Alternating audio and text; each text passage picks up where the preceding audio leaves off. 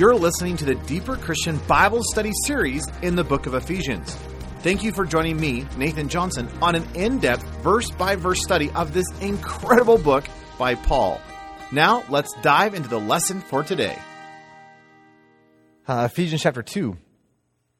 Again, we've been walking through this section uh, from verse 1 to verse 10, and uh, today we're wrapping up this little section. Woo, this is exciting. Uh, so next week we'll actually get into uh, the, the final half of chapter 2, which starts in verse 11. Uh, but what I want to do is just kind of to give some context, I want us to uh, begin reading at verse 4 and uh, read down through verse 10. Uh, Paul writes Ephesians chapter 2, again, he's talking about the fact that you were dead in your trespasses and sins. But in verse 4, he says, But God, who is rich in mercy because of his great love with which he loved us, even when we were dead in sins, made us alive together with Christ. By grace you have been saved. And he raised us up and seated us together in the heavenly places in Christ Jesus.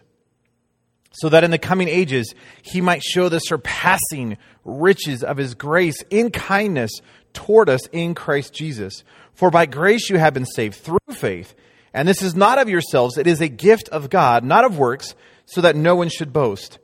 For we are his workmanship, created in Christ Jesus for good works, which God prepared beforehand so that you, or sorry, so that we should walk in them.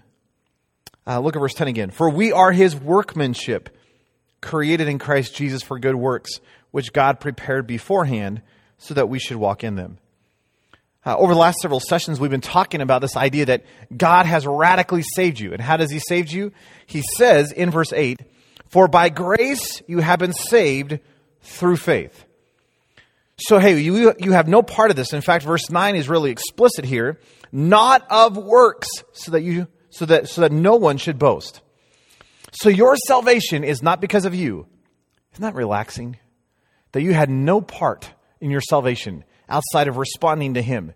That by faith you turned toward Him and says, God, I, I cannot do this. I, I, I don't have it in my pockets. I don't have the ability. So you're going to have to come in and do the very thing that I cannot do. Which is what? And by grace, He has saved you. It is by His ability, it is by His strength, it is by His resource, it is by His Holy Spirit that you have been given salvation. And this is a gift. Again, there's nothing you can do to earn this. Hey, there's no work you can do to, to, to bring this about. Uh, it is by grace you have been saved through faith, which is just an amazing reality when you think about it. That again, I, I have no part in my salvation other than responding, turning to Him and responding. Now, in the middle of all that, He says in verse 10, For we are His workmanship. Now, again, it's going back to this idea that, hey, this, hey, you have no part in your salvation other than responding. and Paul clarifies here's God who's done all this, uh, this amazing salvific work in your life. Why? Well, we are his workmanship.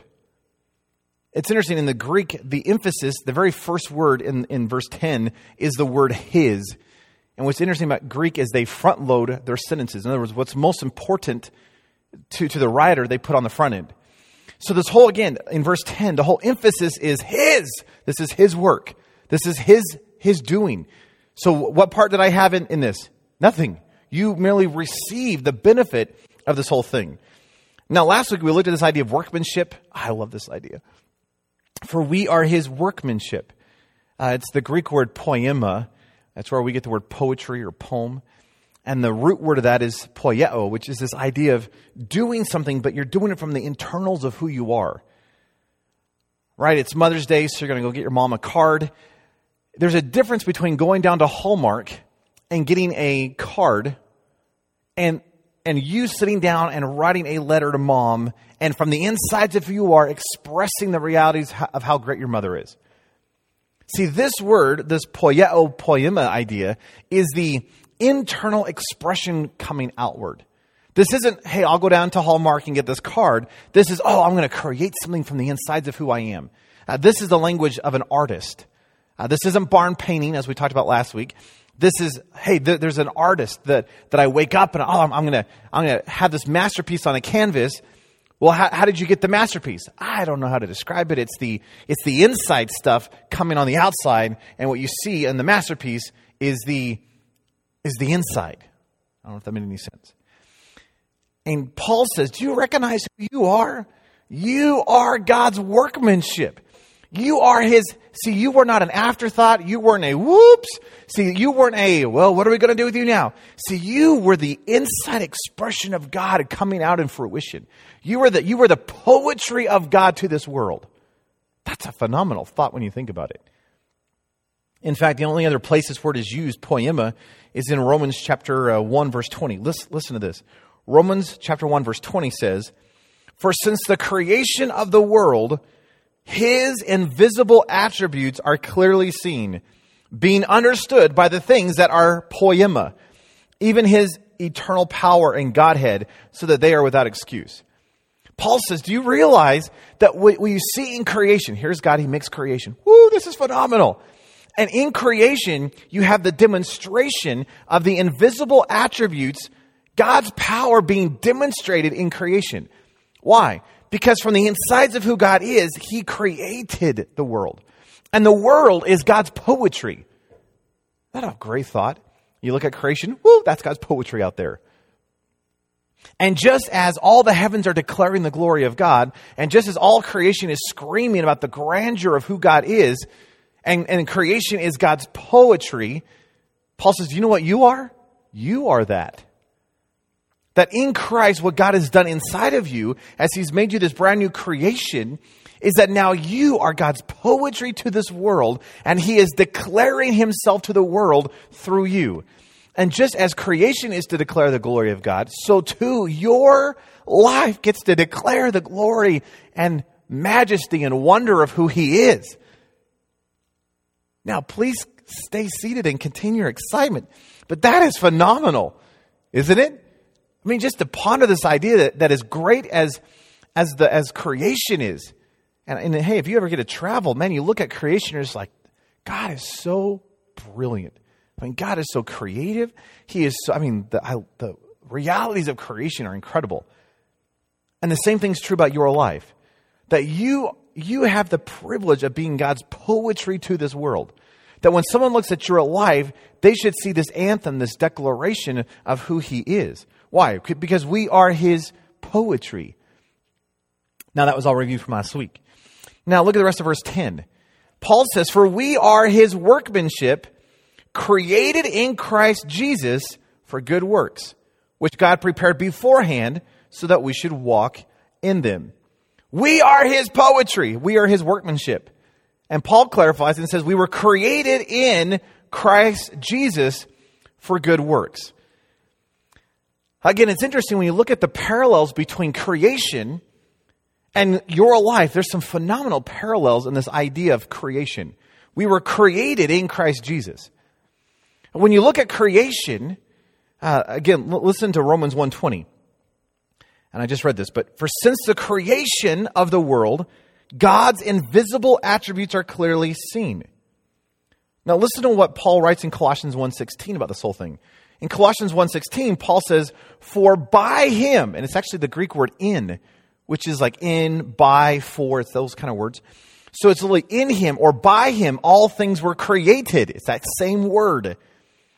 So here is, for since the creation, which is a noun by the way, but for since the creation of the world, his invisible attributes are clearly seen and understood by the things that are poiemad, Romans 1.20, Paul says, do you realize that all that stuff was created, it's the verb word, right? It was created by him in heaven and on earth, visible and invisible, thrones or dominions, rulers and authorities. Get this, all things, Colossians 1.16, all things were created through him and for him.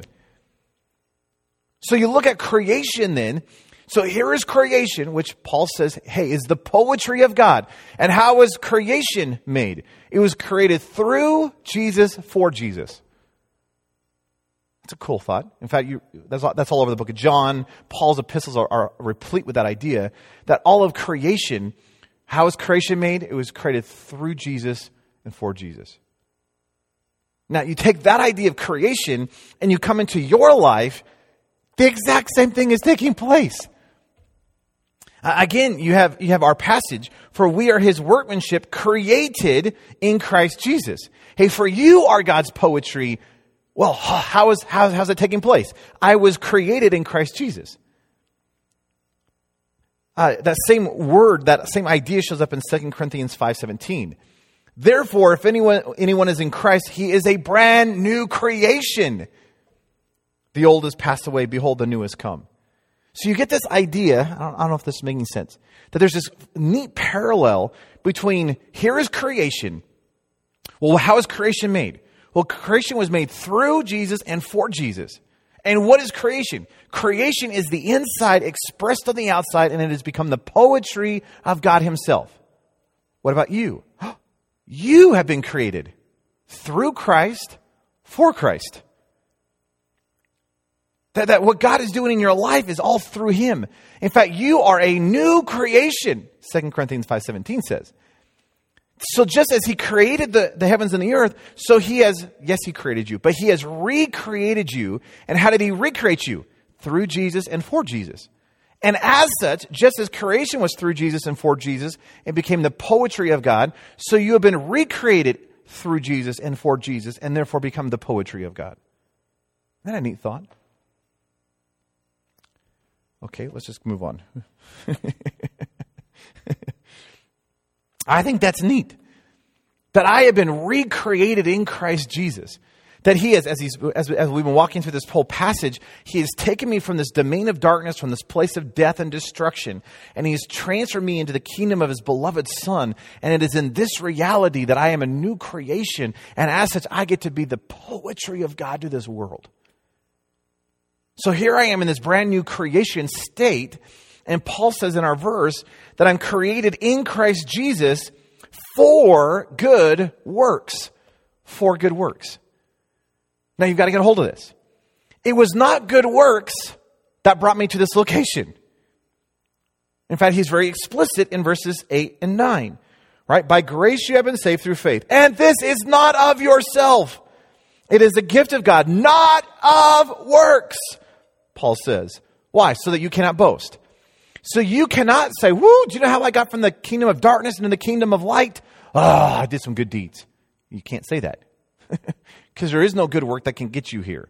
It's only by His work, by His grace. But isn't it interesting? Once you're over here in this new kingdom, good works come out of you.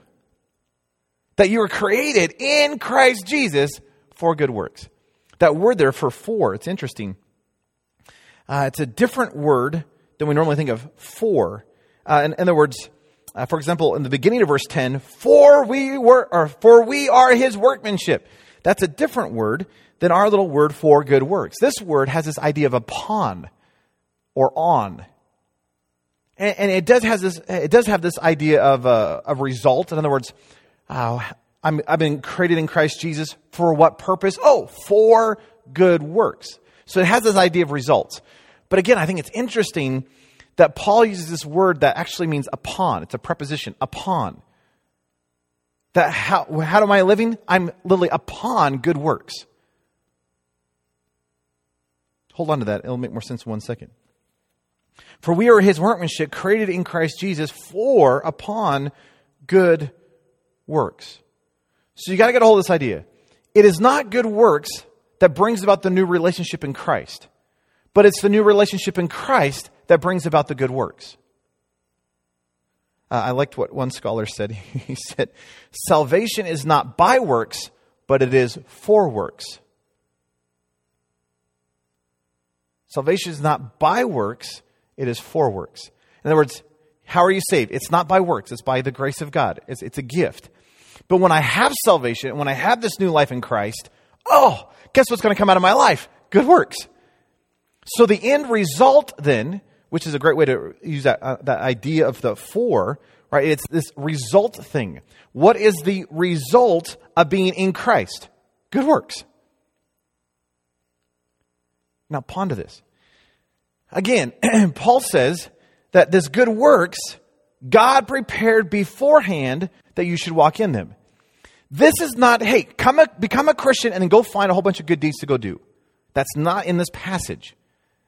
This is not, oh, become a Christian and then you're going to have to like grit your teeth and find good stuff to do. That's not in this passage. This idea is, hey, you are in Christ Jesus, so what is going to just naturally come upon out of your life? Good works. That I'm literally being rested, I'm seated, I am being put in this place of good works, which is not activity. The good works idea, you gotta get a hold of this. this the good works idea is not deeds, it's not activity kind of stuff. It is, that's involved. But it's not come to Christ and then go out and do a whole bunch of good stuff. That's not in, that's not this. Come to Christ and in the new lifestyle that you have, God has prepared these works for you and these works are going to start coming out of your life. Illustration. Uh, in Matthew chapter 7, Jesus is preaching the phenomenal Sermon on the Mount. And uh, in chapter 7, he's getting toward the end of the sermon, and he makes this intriguing statement about trees. He says, Hey, go look at that tree. You realize, in fact, let me just read this to you.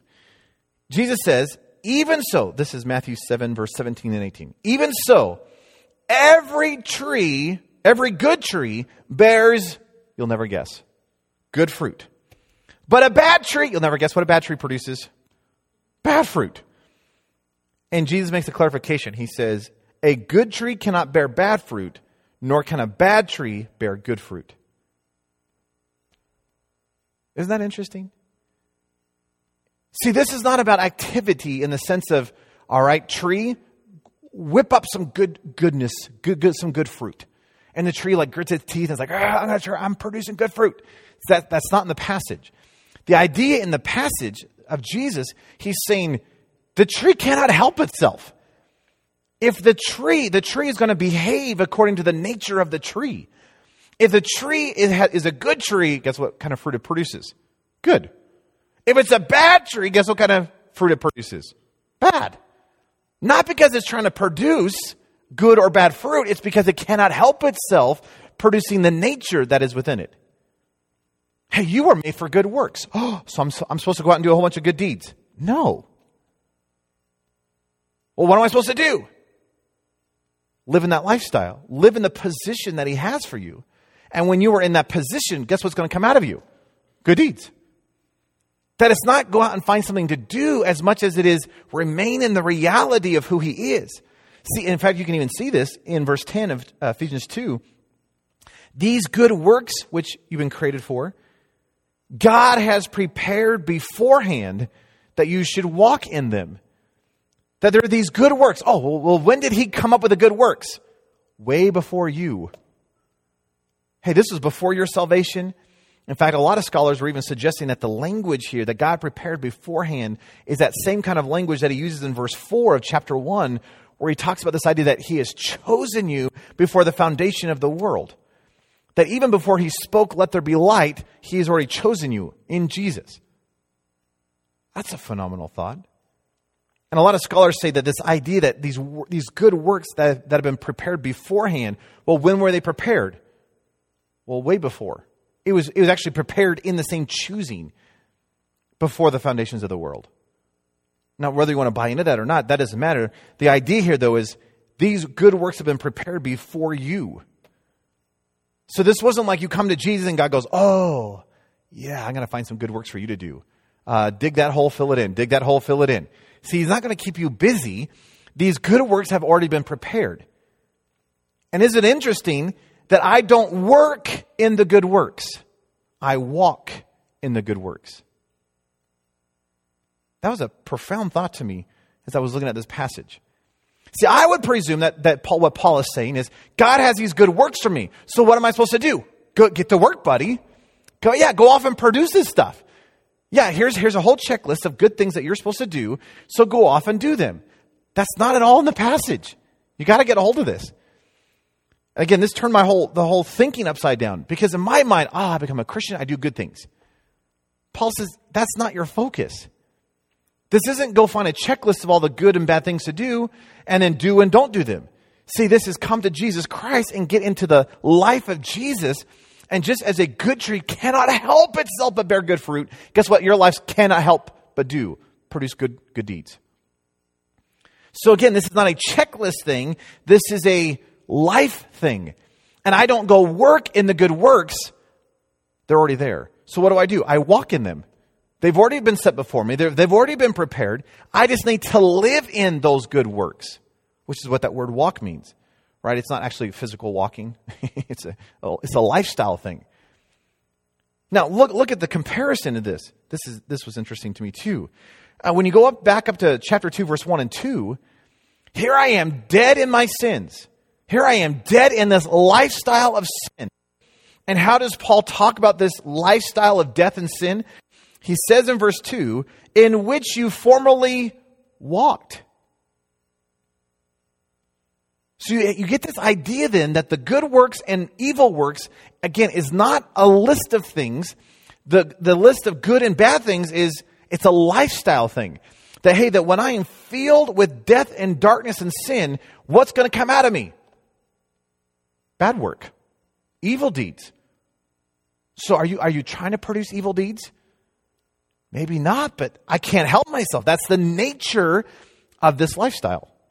So when I get brought into the kingdom of, of Jesus and the reality that, hey, he has saved me by grace through faith, well, what's going to come out of my life? Well, you better shut that stuff down, grit your teeth, and pull off good works. No, live in the reality of what he is doing and what's going to come out of you.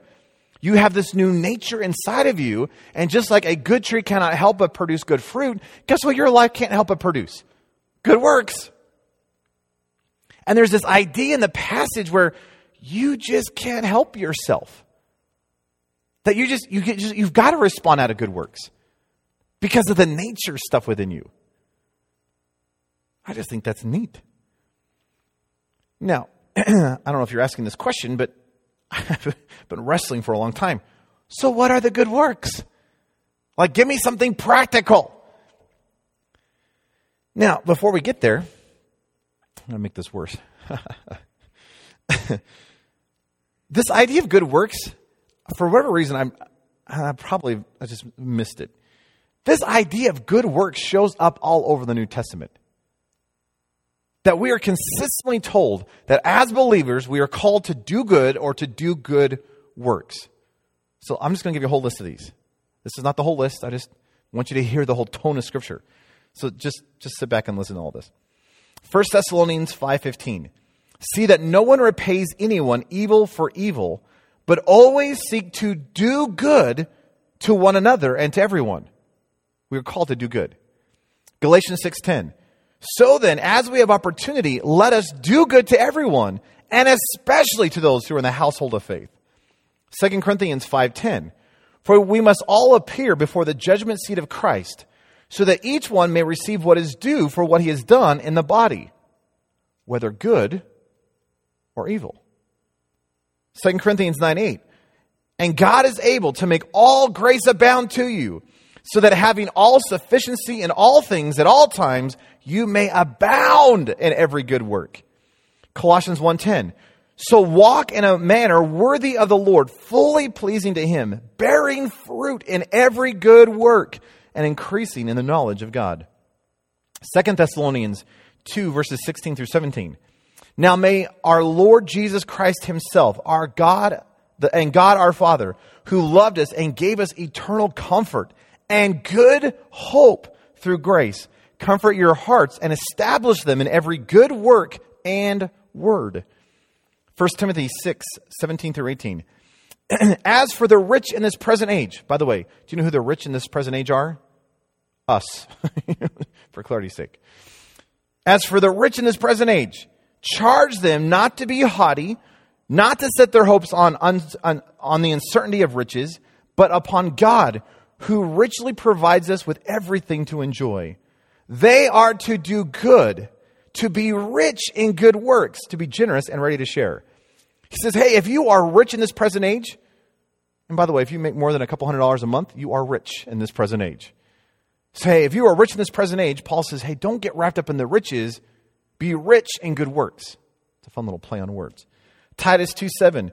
Show yourself in all respects to be a model of good works, and in your teaching show integrity and dignity. Titus 2:14.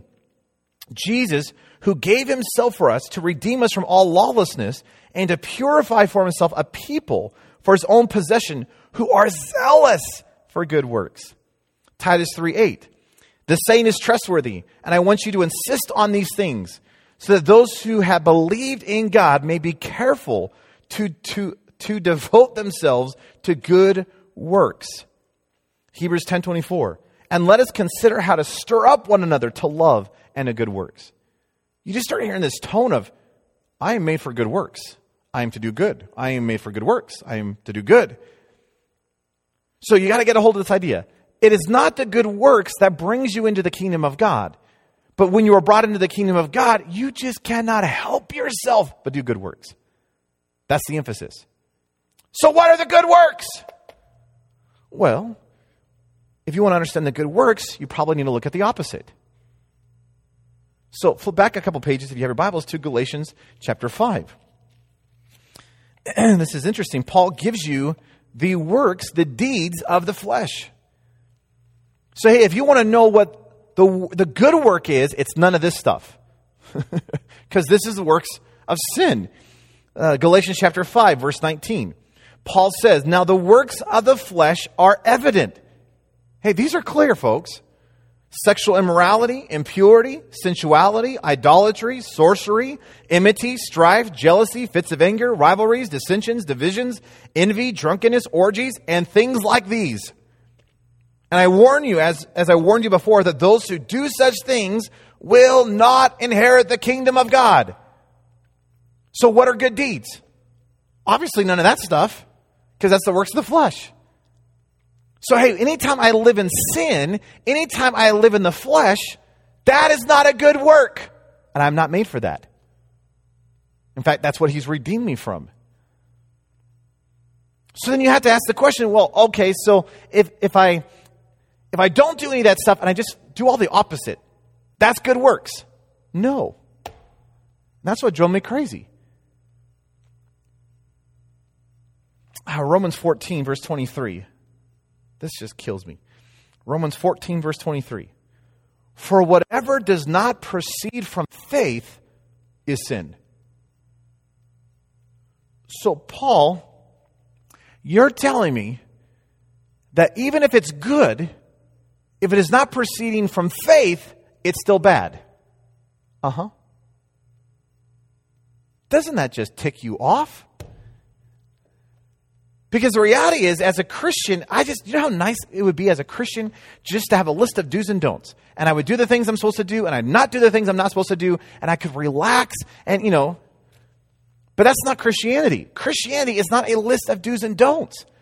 In fact, if you go out and find all the right things to do and do them, you will still die and go to hell. Because it's not about do's and don'ts. So you're telling me that sin is always bad and it's always evil and those are always bad works. Correct. But if I do all the good stuff, you're telling me that doesn't mean it's a good work. Correct. That drives me crazy. Well, then how do I know if it's a good work or not? See, see, preaching, preaching's a good thing. Amen. Prayer is a good thing. Amen. Right? Bible study is a good thing. That's right. But you realize that they may not actually be good works. I mean, they're good. God can use them. Praise the Lord. But that actually doesn't necessarily qualify you for the good works mentioned here in Ephesians chapter 2, the good works. That you are made for good works, which is, again, it's not a list of do's and don'ts stuff. Hey, you are made for good works, meaning what? You are made for a lifestyle. Well, what's the lifestyle? Faith. What's the lifestyle? If you want one word, love. How am I supposed to function? In faith. That anytime I turn within myself and I try to produce something out of myself, that's a dead work. Because I'm not living in faith, therefore it's sin. So preaching, while preaching is great, phenomenal, praise the Lord for preaching. Preaching can actually be a bad work. It can actually be sin in my life. Hey, when I come up in my arrogance and I say, hey, I got this thing figured out, and Jesus, why don't you set this one aside and I'll, I'll just preach? Then I'm preaching out of my own resource, out of my own intellect, which means for me, though God may use the preaching, that for me is sin. Because, hey, whatever is not done in faith is sin. Hey, we gather in a prayer meeting. Hey, we love prayer meetings.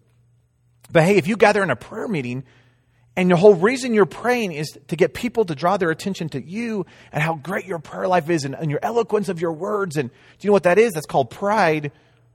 So even though you're praying and praying is good, that for you is actually sin. So Christianity then is not do's and don't stuff. Christianity is, is the motive, it's the source, it's the lifestyle thing. Is that making sense? And when I have the lifestyle of, of, of Him, what's going to come out of me? Good works.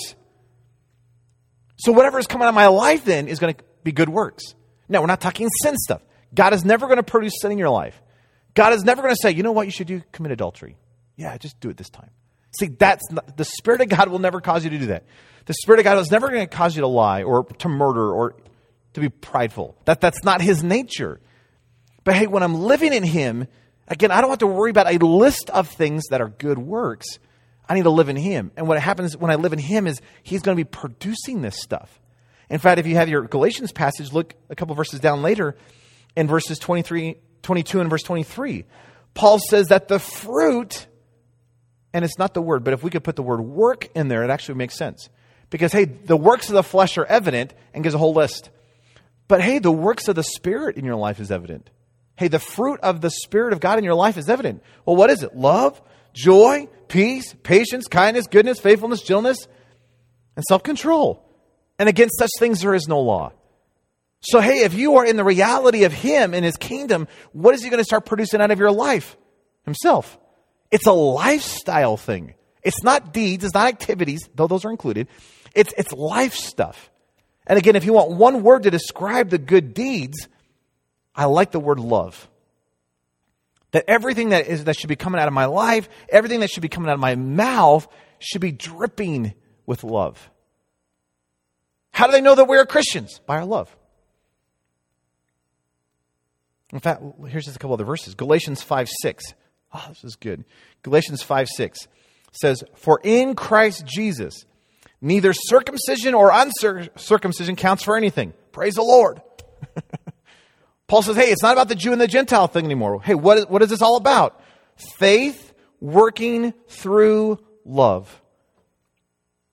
That, that I live in this posture, in this lifestyle of Jesus, I, I need you. Jesus, hey, you're going to have to you're going to have to produce this through me. Jesus, you've got to be the source of my life. Jesus, you're going to have to speak through my lips. Jesus, hey, I, I don't have it within me to live the life you're calling me to live. So somehow could you do in me the very thing I cannot do?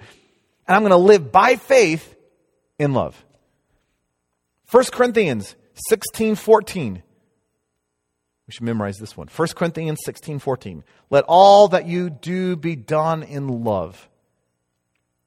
Why? Because you're in a brand new kingdom. That when I'm in this new reality called Jesus, what should be the natural outflow of my life? Love. Because He is love. This is not deeds. This is not activities. This is not list of do's and don'ts. Though, hey, that stuff's included. But that's not the focus. What's the focus? Jesus. And when He is the focus, when He is the center, when He's the delight, good works are just naturally going to come out of my life. Just as a good tree cannot help itself but produce good fruit, and a bad tree cannot help itself produce bad fruit because the nature within you, within it, if I am in Jesus and He is in me, what is He going to do in my life? Good works. Which are what? Love stuff. Now, you can't define that. You, this is not a, well, give me five things to do. I can't. Because this, this is going to infect and affect every area of your life. This isn't find these five things to do and, and you'll be a good Christian. You, you don't get that in Scripture. It's get in Jesus and He's going to affect every area of your life. So everything I talk about should be wrapped up in love. Everything I do should be centered on the activity of love. That the essence of how I treat the world around me should be centered on love. That, hey, that when we come together as the body of Christ, what should be the defining characteristic? Love. Why? Because that's what He's producing in and out of us. And you were made for good works. You were made for this. That's interesting, that word for good. Uh, can mean useful, good, joyful, excellent, honorable. In other words, this idea is when you get in Jesus, you know what he's going to start doing in and out of you? He's going to start producing the good, useful, excellent, honorable stuff. Which is what? Love. Now, this isn't Go find a good deed for the day oh, and relax the rest of the day. This is the continual lifestyle of a Christian is good works. How do you function every moment of every single day? Good works. How do I treat my family at night when I'm really tired? Good works. How do I treat the body of Christ? Good works. How, how do I treat my neighbors? Good works. Because it's all done in love. It's the lifestyle of a Christian. So again, it's not that you did good works to get you in, He did all the work. But once you're in, what's going to come out of you? Him. I just think is awesome. Now, one other point here. You've got to get a hold of this idea that you are not to focus on the good works. That's not the focus of a Christian. The moment I turn my gaze to the good works, I'm going to miss Jesus. Hey, when, when my whole life is wrapped up, okay, how am I going to produce good works and how am I going to show love and how am I going to pull this off and, and how's this going to be? What I'm going to find is my mind and my life is going to be so wrapped up in doing the good works that the very source of the good works is going to be forgotten. But it's interesting, the moment I focus on Jesus and I go after Jesus, good works will come out. Does that make any sense? In other words, if I go after the good works, there's a good chance that I'm going to try to, in my own ability, produce the good works, which I can't because I need Him, because even the good works is by grace. But if I go after the good works and I attempt my good works, I'm going to miss Jesus. But if I would just go crazy after Jesus, who is the essence of this whole thing, then He's just naturally going to be producing this thing out of my life. So don't get wrapped up in the good works, get wrapped up in the one whose goodness is producing the works. Jesus. I love Philippians 2:13. For it is God who works in you. He's the one working in you, both to will and to work for his good pleasure. See, this is not you trying to accomplish good works. This is, hey, would you relax and just rest in his provision? Hey, would you rest in what he is doing in you? Hey, would you relax in just his functioning in your life? Well, what if there's bad things going on in my life? What if I'm going through hardship? He'll use even that stuff. Listen to this, Romans 8:28. You know the passage, but listen to this from fresh. We know that all things work together for good to those who love God, who and those who are called according to his purpose. You realize that he's going to even take your junk and all the stuff that happens to you and, and all the trials and all the circumstances and even all the mistakes you make, he, he's going to use all that stuff for good. Why? Because you're, you're in this lifestyle, you're in this position in Jesus. So get the whole flow, get this whole progression of this passage. Hey, you are saved by grace through faith. Hey, this is not of you. Hey, you did not earn this. This was not of works. Hey, you did not produce this. This was a gift. You cannot boast except in Jesus Christ. And hey, you are God's poema. You are his poetry to the word, you, world. You have been created in Christ Jesus so that he can demonstrate and declare himself to the world. And as I'm created in Christ Jesus in this new reality, as a new creation, what is going to flow out of my life? Good works, which are not deeds and activities. It's Him. It's His life. It's His nature. It's, it's love itself is going to be flowing through you. And I'm just to walk in that reality, Paul says. I've been pondering, and I don't know how far to push this. But I'm pondering a, a, way to phrase this. I like it a lot, and I don't know how. Again, I don't know how far to push this. Do you know what you and I are called to be? cracking me up already. We are called to be a Dorcas. That's awesome. We actually, one of the ladies who's come through our program is named Dorcas. I was like, you have the coolest name. I really love that name. In Acts 9.36, Dorcas is mentioned. And listen to how Dorcas is described. Her name just cracks me up. Uh, Acts 9.36. Luke records, Now there was in Joppa a disciple named Tabitha, which translated means Dorcas. So her name's Tabitha, but means Dorcas. Now listen to how, how she's defined. Listen to how her character is seen here.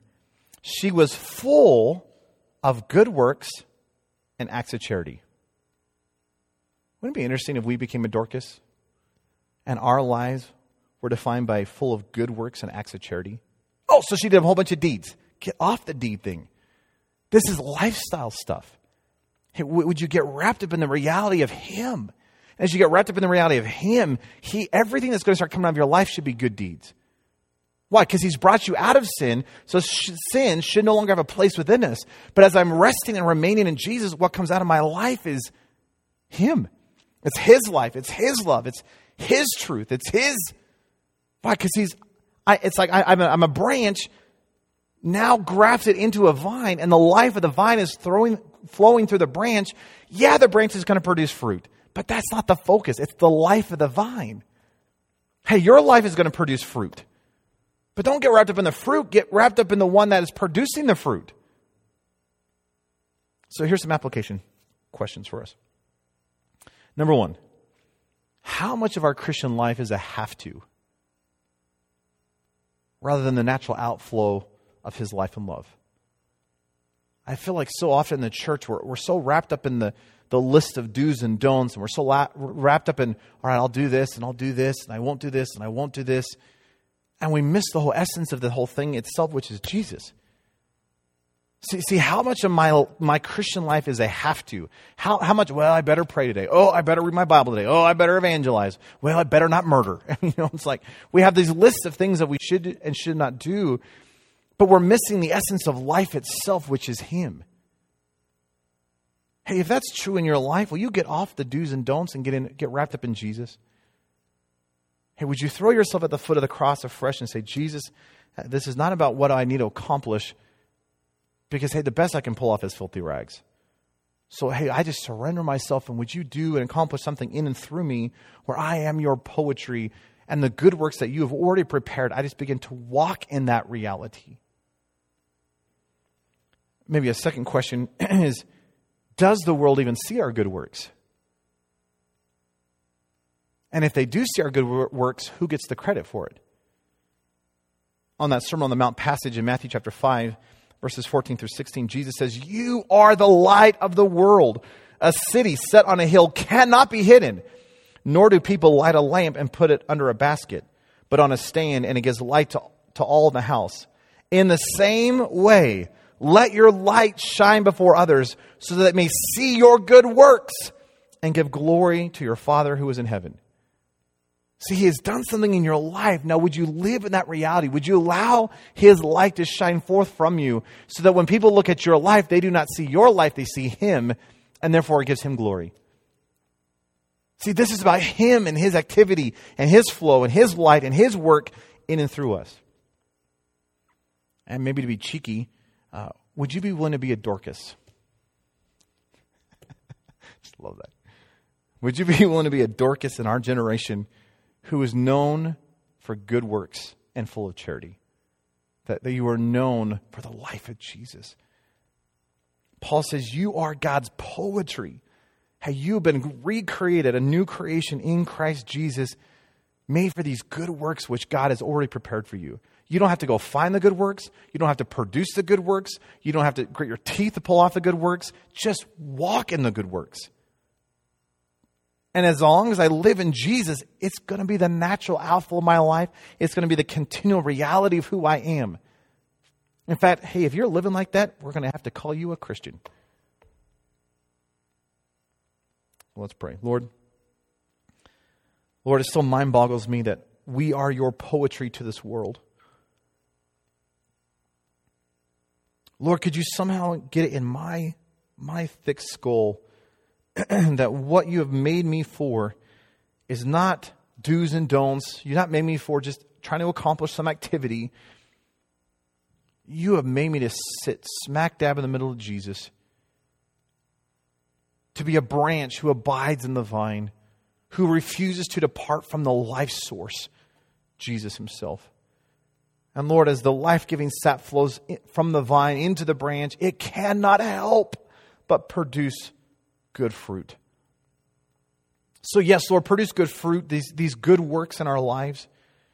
But Lord, let that not be our focus. Let our focus be the clinging to the vine. Hey, let our focus be the grabbing a hold of, of the life of Jesus and not letting go. Hey, let our whole consumption be you and as, and as, we're, as we're living in you, as you are in us and we are in you, Jesus, would you produce these good works? You've already prepared them. Hey, they're already sitting there. So, in, in obedience and response, can we begin to walk in the reality of these good works, which ultimately is just defined by love? Hey, Lord, would you bring conviction in our heart of any place where what is coming out of our lips or out of our lives is not of love? Those frustrating statements, that, that internal turmoil, the, the, the spouts of anger, the, the envy, the pride, the arrogance, the sexual impurity, the whatever it may be, Lord, I pray, would you purge anything and everything of the flesh? Lord, even the good things, quote unquote, in our lives, if they are not done sourced by you, if they're not done in faith, then they are sin. So, Lord, would you, would you change even that stuff? Would you change our motive for why we pray and why we preach and why we evangelize? And that, that it's not about us, it's about you. Lord, what would it look like in this generation if we had a whole bunch of believers who began to recognize that good works is supposed to be the natural outflow of our lives? Not because we're gritting our teeth pulling off good works, just like a good tree doesn't grit its teeth and pull off good fruit. But Lord, what would it look like if just the natural reality of what came out of our lives was good works? Because it was all done in faith, it was all motivated by love.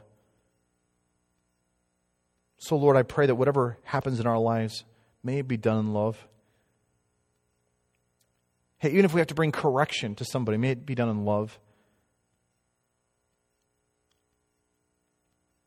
And Lord, I'm convinced the only way we're, we're, we're ever going to pull this off, hey, the only way I'm ever going to showcase love to this world is when I have love Himself living and dwelling inside of my life. Lord, it's only when you, who are love,